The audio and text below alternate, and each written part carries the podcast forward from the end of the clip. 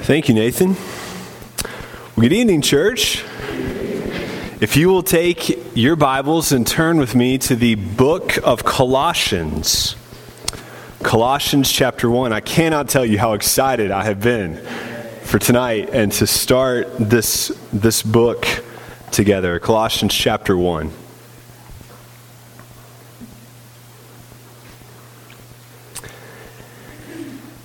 If there is nothing better than Christ, nothing more beautiful, nothing more valuable, nothing more imminent, what then? If there is no one higher, and if there is no one more powerful, if he is the greatest, if he is the foremost, if he is the best, if he is the finest, if he is the most outstanding and the most excellent, what then? If no one is before him, and if no one will come after him, if he is the creator of all things, and if he still actively is holding all things together, what does that mean for us? What does that mean for our life? What would that mean for our religion, for our church? What would that mean for our attitude or our priorities? What would that mean for your marriage and your relationships, your parenting, your career? What about when people are unkind? Does it matter that Christ is the greatest if people are unkind to you? What about if they sin against you? What does that mean? If Jesus is the greatest, the leading, foremost, best, finest, chief, most outstanding, most excellent, most distinguished, most prominent, most eminent, most important, on top, famous, renowned, celebrated, illustrious, supreme. If he is the highest ranking, the chief, head, top, foremost, principal, superior, premier, first, prime, greatest. If he's dominant, no, predominant. If he's imminent, how about preeminent? What difference would that make? How would that affect, as we say, your Tuesday afternoons? What difference does it make? I think the book of Colossians teaches us that it makes all the difference in the world. And the question for us is not only what difference does it make, but do we see Jesus like this? Do we worship him as the preeminent God? Or do we settle for some smaller shadow or version of God? You see, if we have a God like this, if we worship a God like this, it is going to rearrange our lives. People will be able to see a difference. And I think that is the point of Colossians. That Jesus is more important than you have ever dreamed to imagine. And that you and I must, as we see him as such, rearrange everything in our lives around that ultimate reality. You see, each one of us has previously, perhaps we still do, we've organized our lives around ourselves. To one degree or another, we have placed ourselves at the center as the most important being in our universe. And we get very frustrated when other people don't recognize this, don't we? Why are there quarrels and fights among you? To one, degree, to, one, to one degree or another, we have done this. And yet, Colossians is written to us in part to bring our kingdoms down so that no one would compete with Christ, who is the firstborn of all creation and the firstborn of the dead. The book of Colossians is written, especially according to verse 18, to show us so that in everything Christ may be preeminent. I'll tell you, I need this book. I need this book as much as it has baffled me. I need this book because I don't know about you, but I am so constantly tricked into thinking that what I see in the mirror is preeminent. I would never say that in an argument, but functionally, I often slip into thinking that I am the sinner. And every time that I place myself in the center of my life, every time I fall into thinking, into this kind of thinking, I I, I, would say, you know, Jesus is really important and he's great, but I'm important too. And then my life will be filled with frustration and emptiness, perhaps depression and idolatry. St. Augustine is a famous theologian, perhaps I would say probably the most important theologian since Paul, who lived probably about 15,000 years ago. 1,500 years ago. We'll go with that. 15,000. Yeah.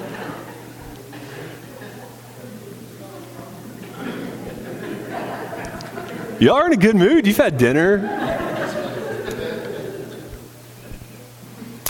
Augustine lived 1,500 years ago or so. And he famously said in, in one of his most well known writings, he said this He said, Thou hast made us for thyself, O Lord, and our heart is restless until it finds rest in thee. Have you heard that before? We have been made for God, and so our hearts are restless until we find rest in Him.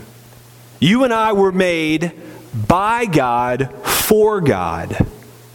And any time that we try to carve out some other existence that doesn't center around that primary truth, our lives will be at best full of frustration and at worst full of demonic self destruction. Perhaps the tagline for this series should be Before everything, Jesus. Doesn't that resonate with you? That, that truth, not the tagline, but that, that truth. I mean, like, don't, don't you feel that?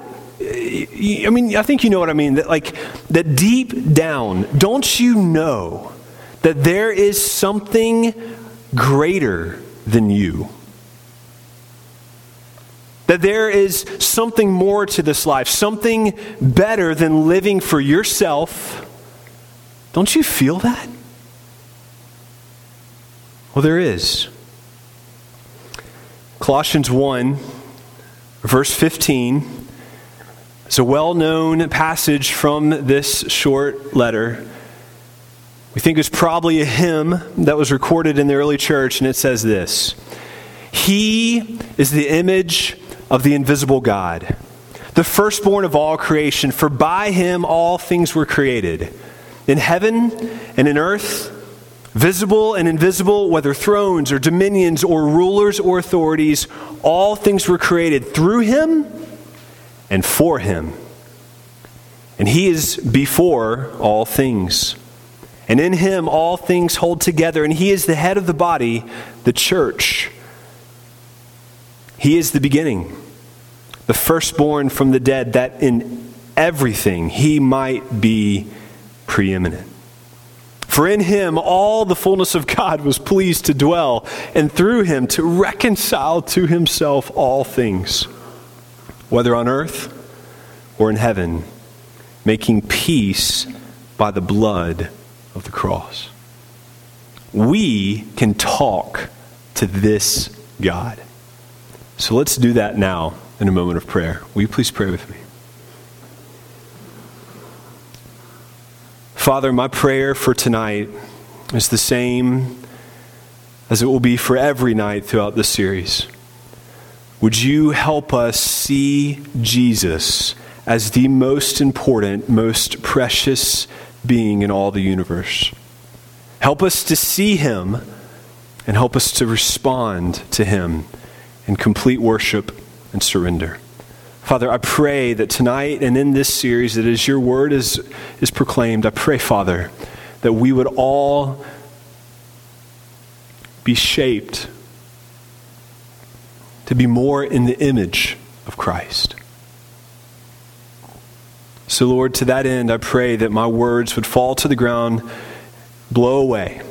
They can be forgotten. Just let your word remain, please. Let it bear a tremendous amount of fruit, not for our glory, but for the glory of Christ. And we ask this in his name, the name above all names. Amen. For the next four, five, six months, I don't know, we're, we're going to work our way through very carefully this letter that was written by the Apostle Paul when he was in prison to a church with people that none of us have ever met. Isn't that a strange thing to do if you think about it? Now, I'll tell you that the way I'm approaching this is I figure that if you're here on a Wednesday night, and you don't have to be, and it's pouring down rain, that you want to hear the Bible. So we're going to talk. We're going to talk Bible uh, on in our time together. But that's what this is. This is a letter written by the Apostle Paul to a church that he had never been to, a church that he had never met. Paul wrote the letter because, just like in all true churches, there are many wonderful things to celebrate, things to praise. And, like all true churches, there were also problems, things that needed to be addressed and corrected. Now, remember, this letter was not written to us, but it was preserved, it has been preserved by God for us. So as we read it, if, if we're going to get the most out of it, we need to we need the Spirit of God to open our eyes. This is a supernatural process. This is not an intellectual or an academic or a homiletical exercise. We we need God to work so that we can understand it. And I believe that He does that as we read. And as we understand the words, particularly in their original context. This is not a 21st century document. Do you know how I know? There are no emojis. It's very clear. It's not a 21st century document, so we can't read it like that. Because if we do, we'll be, we'll be even more perplexed than we would be now, but we would end up with ideas and, and applications that are different than what Paul had in mind and what God intends for us. And so we don't want to do that. So, our goal tonight is to become acquainted with, to be introduced to this letter. So, we have some basic questions to ask. Who wrote this letter? You're like, Paul, that's easy. It's the first word, right? What's the next question? We'll, we'll talk about that. Uh, who wrote the letter? Who was it written to, right? The audience. And then, most specifically, why was it written? Now, the reason we have to ask those questions is not just because that's the beginning of what like your study Bible says, but because that's really going to influence the way we interpret this and the way that we apply it. So we're going to take some time tonight, and uh, it's actually a lot of it is wrapped up in the first two verses of our text this evening. So we're going to do that by beginning with Colossians chapter 1 verses 1 and 2. So will you please read along with me in Colossians 1? Paul, an apostle of Christ Jesus by the will of God, and Timothy, our brother, to the saints and faithful brothers in Christ at Colossae, grace to you and peace from God our Father. We can look at these two verses and get a lot of the answers to our question. Let's start by thinking about the, the author. And as most letters from this period in time do, as nearly all the letters, I believe all the letters in the New Testament, they begin with a statement of authorship. The letter claims to be written by Paul, and even though there's some cranky people that you know bicker about that, I think there's plenty of reason to think that it is indeed written by Paul. Uh, one of the main reasons is that, and one of the most practical reasons, is that there are so many practical, personal comments that Paul makes about his relationships in this letter, particularly in chapter 4. Also, Paul says that he wrote it. That's really helpful. He doesn't just say it once, he actually says it twice uh, at the very beginning and also at the very, the very last verse. You see that in chapter 4, verse 18. I, Paul, write this greeting with my own hand. So, even if, and it's, it's possible that someone else wrote down this letter, perhaps Timothy, perhaps Epaphras, or someone else, we can consider it as being from the pen of, of Paul. And so here Paul follows the same pattern that he follows in all of his letters. He, he tells us who he is, and then he, he tells us why we should listen to him. But you're wondering that sometimes. You wish I would begin like that. Why you should listen, right? Paul begins with a statement about why we should listen to him. He claims to be what? An apostle of Christ Jesus. Now, Paul's position as an apostle would, would have been very important to the church at Colossae, and it'd be important in the same way that it's important to us. And that's because apostles have unique authority. It's, their authority is different than the authority of, say, a pastor or a church planter or a missionary or a smart, you know, theo- theology kind of guy, right? It's, it's a different kind of authority. Paul had been selected and called, as he reminds us in this very verse, not by his own decision. Did Paul have. How much say did Paul have on the road to Damascus, right? Like if Jesus appears for you, appears to you, and then you're blind, and he's like, by the way, you're going to go do this, and Paul's like, okay, right? Like, I mean, how much, I mean, it was not according to Paul's will. God, God did this. And so now Paul is in his service by the will of God to be an apostle. The text also says specifically that he is an apostle of Christ. And by the way, the fact that he's an apostle means that he would have authority. I think I'll actually get to that in a minute. Never mind. So he is an apostle of Christ. That is, Paul is representing Christ himself. Do you remember that Christ promised to build his church? It's a wonderful promise. A promise to build his church, and he would do it upon the testimony of the apostles and the prophets. Like, like, like someone builds upon a foundation, they would be the foundation, and then God would build upon that. That's what Ephesians chapter 2, verse 20 says. It says that the church is being built upon the foundation of the apostles and prophets with Christ Jesus himself being the cornerstone. In other words, God himself has selected for us some mouthpieces, prophets and apostles, to lay a doctrinal and verbal foundation for the church. That means that the church is constructed in large part upon doctrine, ideas, true statements about God. And since God is the builder of the church, he gets to choose the foundation. And one of the instruments he chose was Paul. This is why, even though Paul had uh, never, we don't believe, had ever visited Colossae, he never visited the church there, and he has never visited, to my knowledge, Trinity Baptist Church, right? So this is why he can, he can have authority in another place. That's why his words have the authority of God. Timothy, Paul's companion, or Epaphras, who we'll talk about later, they don't have the same kind of authority. Though Timothy is, is listed as our brother, so it's a close connection with Paul. I think one of the applications that we could go ahead and, and draw from this, besides hopefully developing a new submissive interest in the book of Colossians, is we can notice that knowing Christ makes people kingdom minded.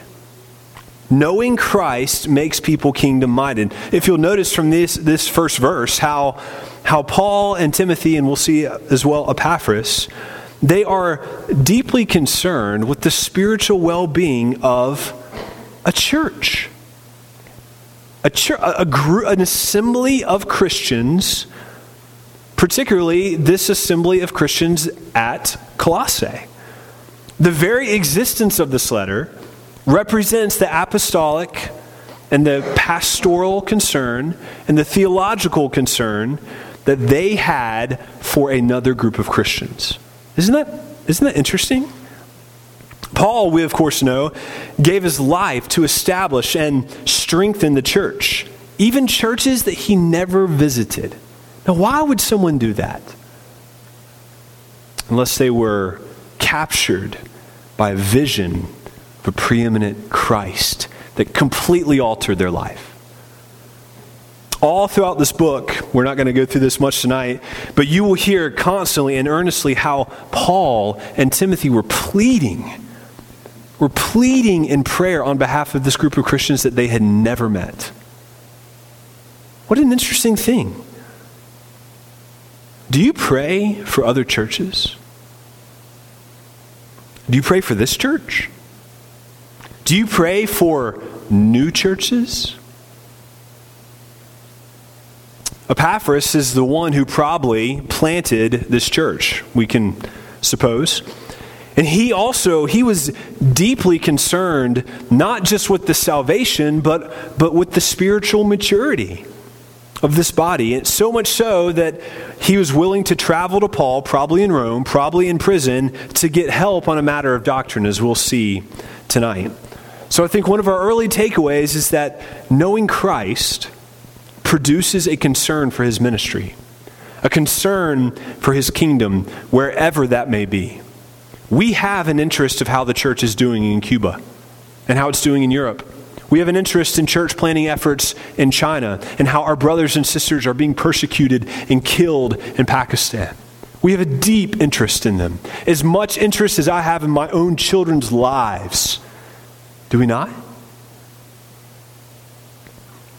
Perhaps you've heard it said before you can't love Christ and not love his bride, the church. Each of us, not just pastors, but each of us should be very concerned with the universal state of God's kingdom and the spiritual well being of our brothers and sisters in Christ. Practically, that means that each one of us should be invested in one another. We, you should be interested in what's going on in the lives of those who are sitting in this room, and those who are in your Sunday school class, and those you pass in the hallway, and those you serve with here. A deep interest in helping one another reach maturity. We must care about and find intentional ways to express concern with the spiritual health of one another. Healthy Christians are kingdom minded Christians. They're kingdom building Christians. So that's the author. Let's think about the audience for a moment. Verse 2 tells us that this is written, this is a letter written to a group of saints at the church at Colossae. Look again at verse 2. To the saints and faithful brothers in Christ at Colossae, grace to you and peace from God our Father.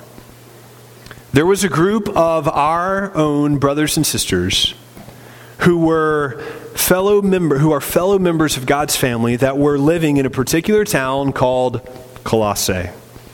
Let's think about that city for just a moment. That it was a city that we we can study historically and we understand was a, a very diverse city that was located in, in a region known as the Lycus Valley there in, in what is now modern day Turkey. It's really close to another, another town with some biblical references, Laodicea, which is mentioned a couple times in this book. Can anyone remember where Laodicea is mentioned? They are the famous lukewarm church, or infamous lukewarm church, right? They were just down the road, about 11 miles, a sister church. And we see interaction between them in this book.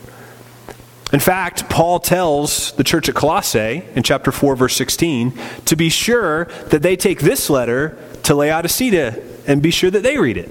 And then he also says, be sure that you get the letter to, from to Laodicea and y'all read it. So there's a it's reminding us of the relevance of this book, not just for the church at Colossae, but for for other churches, which uh, is a wonderful reason for it to be in our canon of Scripture. He tells them to read his letter to Laodicea, which we don't have.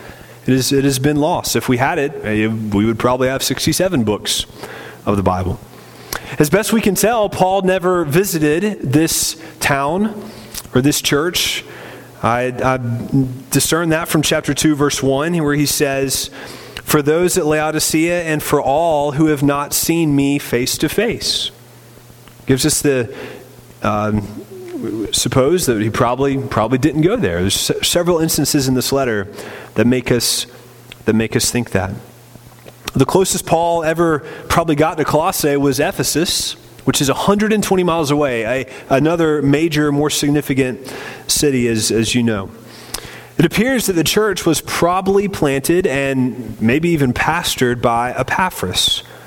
If you look over at chapter 4, verse 12, we, we read about about Epaphras. Chapter 4, verse 12 gives us the indication that Epaphras, who is one of you, is likely from Colossae and, and was among the members of, of this church. We read about the sort of character that he had there in verse 12. He's a servant of Christ Jesus. He greets you, always struggling on your behalf in prayers, that you may stand mature and fully assured in the will of God.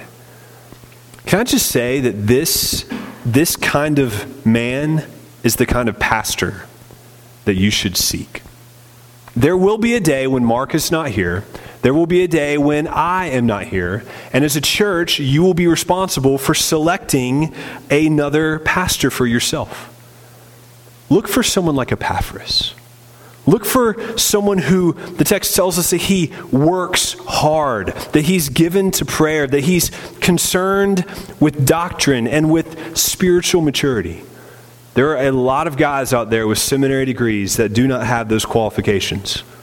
Don't hire those clowns, right? Look for someone like Epaphras. It appears that Epaphras was so concerned with the doctrinal health of his church that he went all the way to Rome. I wish I had a map to show you how far across the Mediterranean Sea it was. We think, well, we know where Rome is, but we think that he went, we think Paul is in Rome when he wrote this. Um, we see that in chapter 4, verse 18, that Paul is in prison, and so we're, we're deducing from that. It seems that Epaphras went all the way to Rome to tell Paul about the condition of the church. And from this chapter, from this book, we see that he gave him two pieces of, of news. And we'll spend the rest of our time talking about those. It seems that he told Paul about the church at Colossae's firm faith and trashy teaching.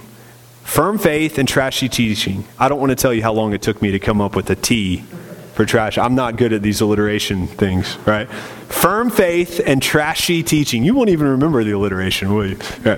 Let's, let's think about the firm faith first. We won't talk about this too much tonight because we'll see this a lot in chapter 1 uh, in the coming weeks. But we see that Paul, who had never seen the Colossians face to face, had so many positive things to say about the church there.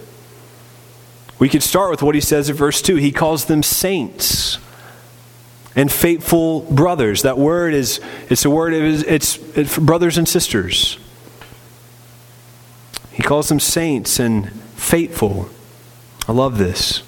Even though there are problems at this church, and even though Paul is like super Christian guy, and even though Paul knows more theology than all of them put together, probably, he was able to hear about them from a distance and he was glowing with thanksgiving. Even though there were problems, he does not identify them according to their errors or according to their sin. He identifies them according to their spiritual status. Did you see that? They're not heretics, they're not imbeciles, they're not fools, they're saints, holy ones, set apart by God for God. He says they're faithful. They're brothers and sisters. It's a term of great intimacy. And it's all because of the very next phrase there in chapter 2 because they are all in Christ. You see that? In Christ. It's one of Paul's favorite phrases, and he uses it in a lot of different ways uh, so that it, it often is full of rich meaning. But in this case, particularly in the context of this book, we should note, I think, that Paul is using it to distinguish that they are not in Adam, but they are in Christ. There's a distinction. All humans are either in Adam, dead, or in Christ, alive. And that changes everything. Paul said this in 1 Corinthians chapter 15. He said that for as in Adam all die, so in Christ what? All shall be made alive. Since these brothers and sisters are like Paul in that they are in Christ, that means that they are no longer a part of the old age, the age of sin and death. They're no longer a part of that age. So they don't need to live like they're a part of that age anymore. But now they're a part of a new age, the age of redemption that was inaugurated by Christ when he conquered death and walked out of the grave. One commentator put it like this I think this is great, I can't do any better. He said that it, being in Christ represents a total reorientation of one's existence. A total reorientation of one's existence. And I'm so excited to work through how this plays out in the next months because it's another way of saying that to be in Christ, it changes everything. The gospel affects how we view and relate to one another. Paul looked into the doctrinal mess there at Colossae, and he found so many things to praise God for, and so many things to encourage the Colossians for, and so many reasons to be genuinely thankful. He particularly noted that the gospel has taken root among them, and it was bearing fruit, and so he was sure to praise God for that. Let me ask you is this how you and I view our brothers and sisters in Christ? Do we have an eye for kingdom growth? Are we overflowing in prayer and, and thanksgiving at the good things? At the reports of good order? Or at the reports of love? Are you, are you quick to thank God for every indication of love you see in others? Or are you so focused on the problems? The mistakes, the quirks, the annoyances of your fellow brothers and sisters that you fail to see them in Christ. My dad is a custom home builder and back before the market changed, he used to build these big homes, and, and I worked with him as I worked for a painter, and so I'd spent a lot of time in these houses painting and, and doing the finishing work, and, and some of them had just elaborate trim and all this, and, and we'd spend weeks doing the final painting and, and all this. And I remember this, um, this million dollar house, elaborate, and the homeowner, the, the, the, the, buyer of the house, came in and she was walking around and she was inspecting every little thing and she was carrying around these little post it circled dots and putting a dot on every imperfection that she wanted us to fix. And that's fine, right? That's kind of part of it. We want to fix stuff. But man, she was so cranky and so grouchy that she put a dot on everything. Like she didn't see that there were tens of thousands of hours of incredible craftsmanship put in this. All she saw were the mistakes. My dad's a real light-hearted guy, and he was following her around. He put a dot on his nose and was following her around, and she turned around and he kind of pulled it off. Was, yeah. See, so often we're like that. We fail to see the marvelous craftsmanship of God, and we only see the mistakes. But when you understand that, brothers and sisters, that we are all in Christ, and that we are God's workmanship, it totally reorients how we relate to one another. That's one of the ways that you can put up with your annoying friend, spouse, kids, Sunday school teacher, pastor, right? That's when we understand that we are in Christ.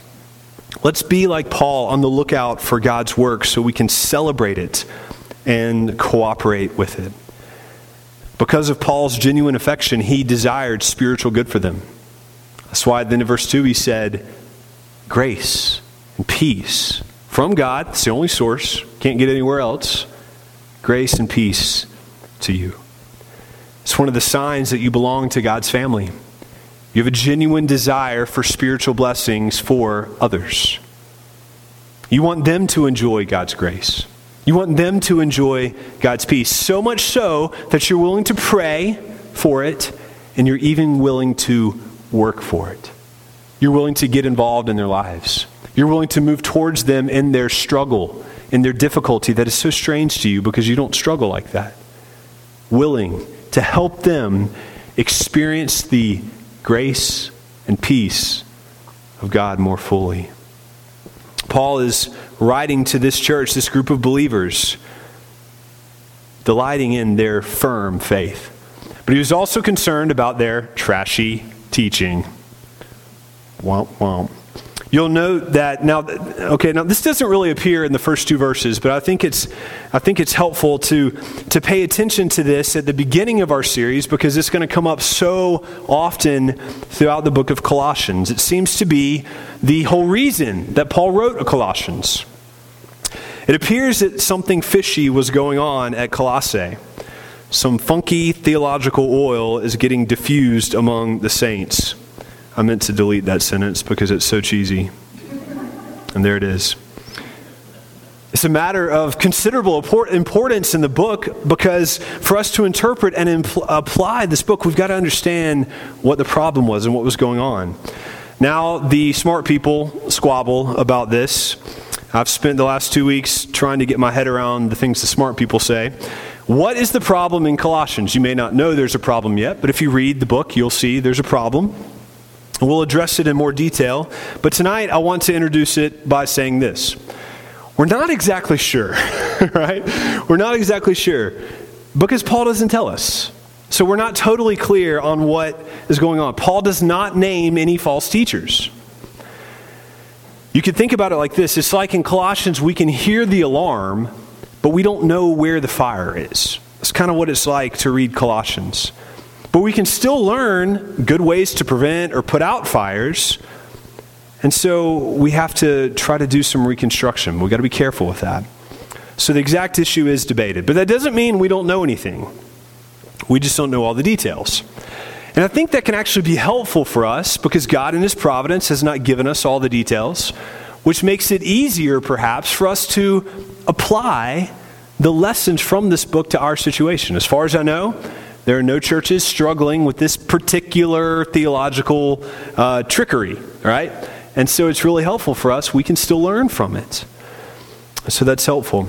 So I thought it'd be helpful to just really quickly, I, I am going to try to give you an answer if I don't run out of time. Um, let's just look quickly. What does the text say about the problem? And I'll just do this real quickly. Uh, this is what the text says, and so this is what we know. I'll do this quickly.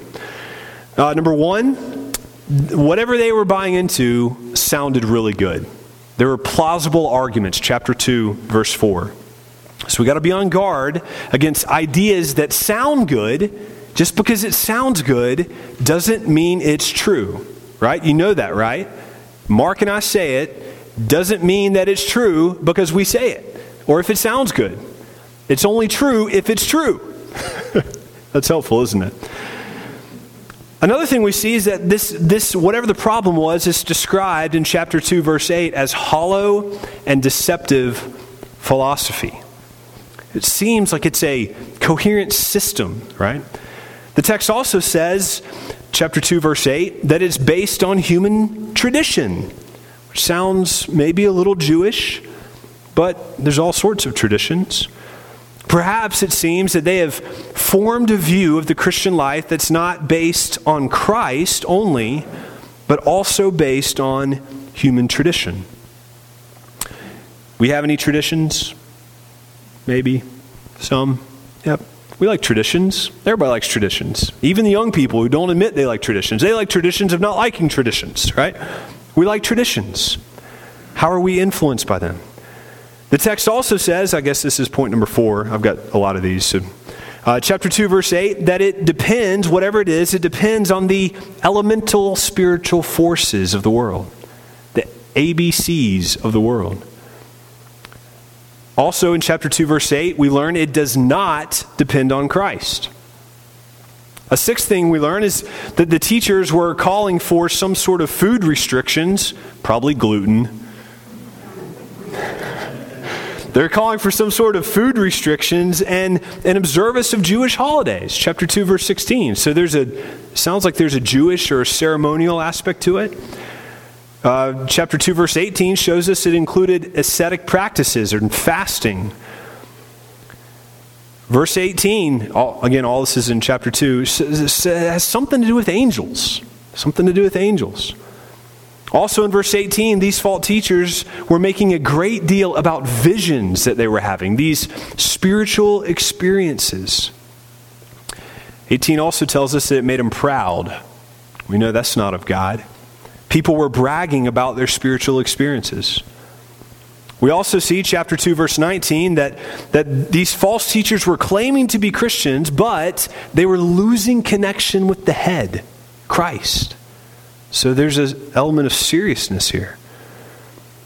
A twelfth thing we see for sure is that these false teachers were teaching some sort of rules that seem to be intended for spiritual growth. Follow these rules and you will grow. Paul called them worldly, chapter 2, verse 20 through 23. Those are clear things in the text.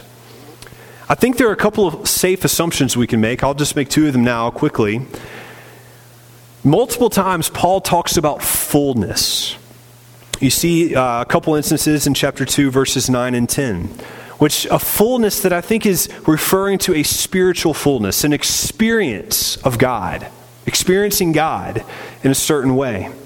And so I think it's safe for us to say that this false teaching was connected to how Christians were to live and experience the Christian life. A second assumption, I know this is doing quickly, is that these false teachers were somehow belittling or minimizing Christ. Probably not directly, but at least indirectly and possibly directly. The, re- the reason I say that is because the whole theme of Colossians Paul is saying his, his answer to the problem is what? Christ is preeminent. The theology in this book is, is so different, or it, the, the style of theology is so different from Paul's other writings that some people are like, well, it couldn't have been Paul. Paul doesn't talk like that in Romans, right? It's like he can't write two different things. It's amazing to me. But it's because he's responding to a different context, a different problem. It's contextual theology. So, if I could give you a very basic, non controversial summary of what we know about this problem, I think we could do it like this The Colossians were tempted to trust something other than Jesus for a full Christian life. How about that as a working Colossian heresy?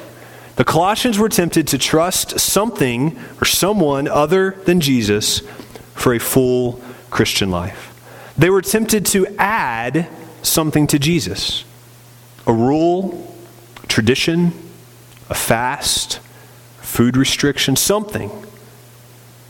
This was a Jesus plus something scenario. That's something we can relate to, isn't it? Tempted to add. How much time do we have? Y'all with me for five more minutes? You don't have a choice, do you? I guess you do have a choice. I'll do this quickly. Let's, since you're the Wednesday night crowd, right? Don't be pride. Don't be prideful. Since you're the Wednesday night crowd, let me just give you the three big options so you can feel like you're hearing this for yourself. I didn't know. Well, well I've said it now. Uh, some folks think that this could be Jewish mysticism right? A Jewish mysticism is a very popular option. It relies very heavily on chapter 2, verse 18. You'll notice there that there's this phrase, the worship of angels. The idea is that using fasting and a bunch of rules, people could, I guess, get so hungry that they have spiritual visions. I get that hungry after like four hours sometimes, I think. But I think this is probably more significant, right? They get really hungry and it would induce spiritual visions. And in these visions, they could join in with the angels as the angels worship God. And they say, hey, that's why Paul said, hey, Christ is supreme, not, not the angels. Well, here's, here are the few problems I think with that. Uh, there's a couple. I'll mention, I don't know. First of all, chapter 2, verse 18 says the worship of angels, not worshiping with angels. So I think you have to do some interpretive gymnastics and bend some funky ways to, to, to get there. And so I don't think it's a very good interpretation. Secondly, why would Paul be so concerned about showing that Christ is superior to all the other angels and all the spiritual beings if they were just joining with the angels to worship Christ? A second option, and don't, I don't think that's right, so if you didn't follow that, that's fine. Don't worry about it. Remember, Jesus is better. That's the answer. A second option that uh, some put forward, smart people, really smart people, is just this is just Judaism. They say that, that, that this is just good old fashioned Judaism, kind of like what was going on at Galatia. My problem with that is that the book is missing three primary, very Jewish elements the Old Testament, right? There's not a single Old Testament quote in Colossians. So you would think that if they're really like doing the Jewish thing, that there'd be a lot of Old Testament. There's no Old Testament quotes. There's also no reference to the law, kind of a Jewish emphasis, right? And there's also no significant reference to circumcision, the three kind of Jewish elements. Also, Colossians doesn't read like Galatians at all, does it? So what I think it is is the third option, which is a syncretism, right? This this mixture, this Jewish pagan smorgasbord of cosmopolitan sort of cultish ideas all mixed up in with Christianity, which is uh, is possible. It's a mixture of philosophy and cult religion and cult belief, right? Colossae was a major trade route. It had hot springs, so people, rich people, would come and, and you know bathe in the hot springs, and and they uh, traded. They were famous for their wool, so there were all these traders coming coming in and out. It's a place where ideas could be shared, along with religious ideas and and different ideas. We have some research now. We know there's a really strong Jewish settlement, so probably was a lot of Jewish influence there. Uh, but there's also some Greek influences. I won't go into the details here. You can ask me. I know there's like two of you that will care, so those two can ask me.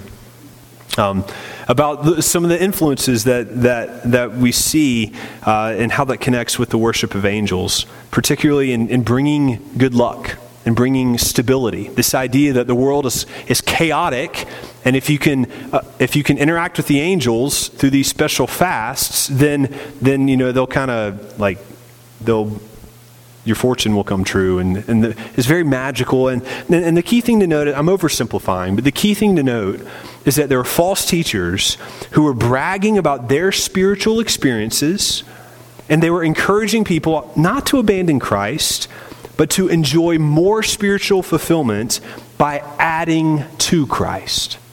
By following some set of rules some set of traditions some set of, of fasting or something and visions so that they would add to Christ. In other words, as I said before, the Colossians were tempted to trust in something other than Jesus for the full Christian life. Don't you see that there is a worldly version of Christianity? Which could, it could happen in our church. A version that makes less of Jesus and makes more of rules and traditions. Rather than delighting in Jesus, we delight in experiences or religion. Yet Jesus alone is the only source of salvation. He is, as Colossians tells us, the one God man who is able to make us alive in Christ and reconcile us to God by nailing our record of debt to the cross. How often we are tempted to drift away from a life that is dependent upon the Word and dependent upon God's Spirit, and instead seek to be transformed by rules. Yet there's neither life nor power apart from Christ. So I pray that tonight and over the next six months we will come to see and believe that nothing and no one is better than Jesus. Let's pray and you'll be dismissed. Father, we pray that you would be glorified in our hearts even as we leave this place. Help us to add nothing to you, but see you as all sufficient. And we ask this in Christ's name. Amen. You're dismissed, church. Go in peace.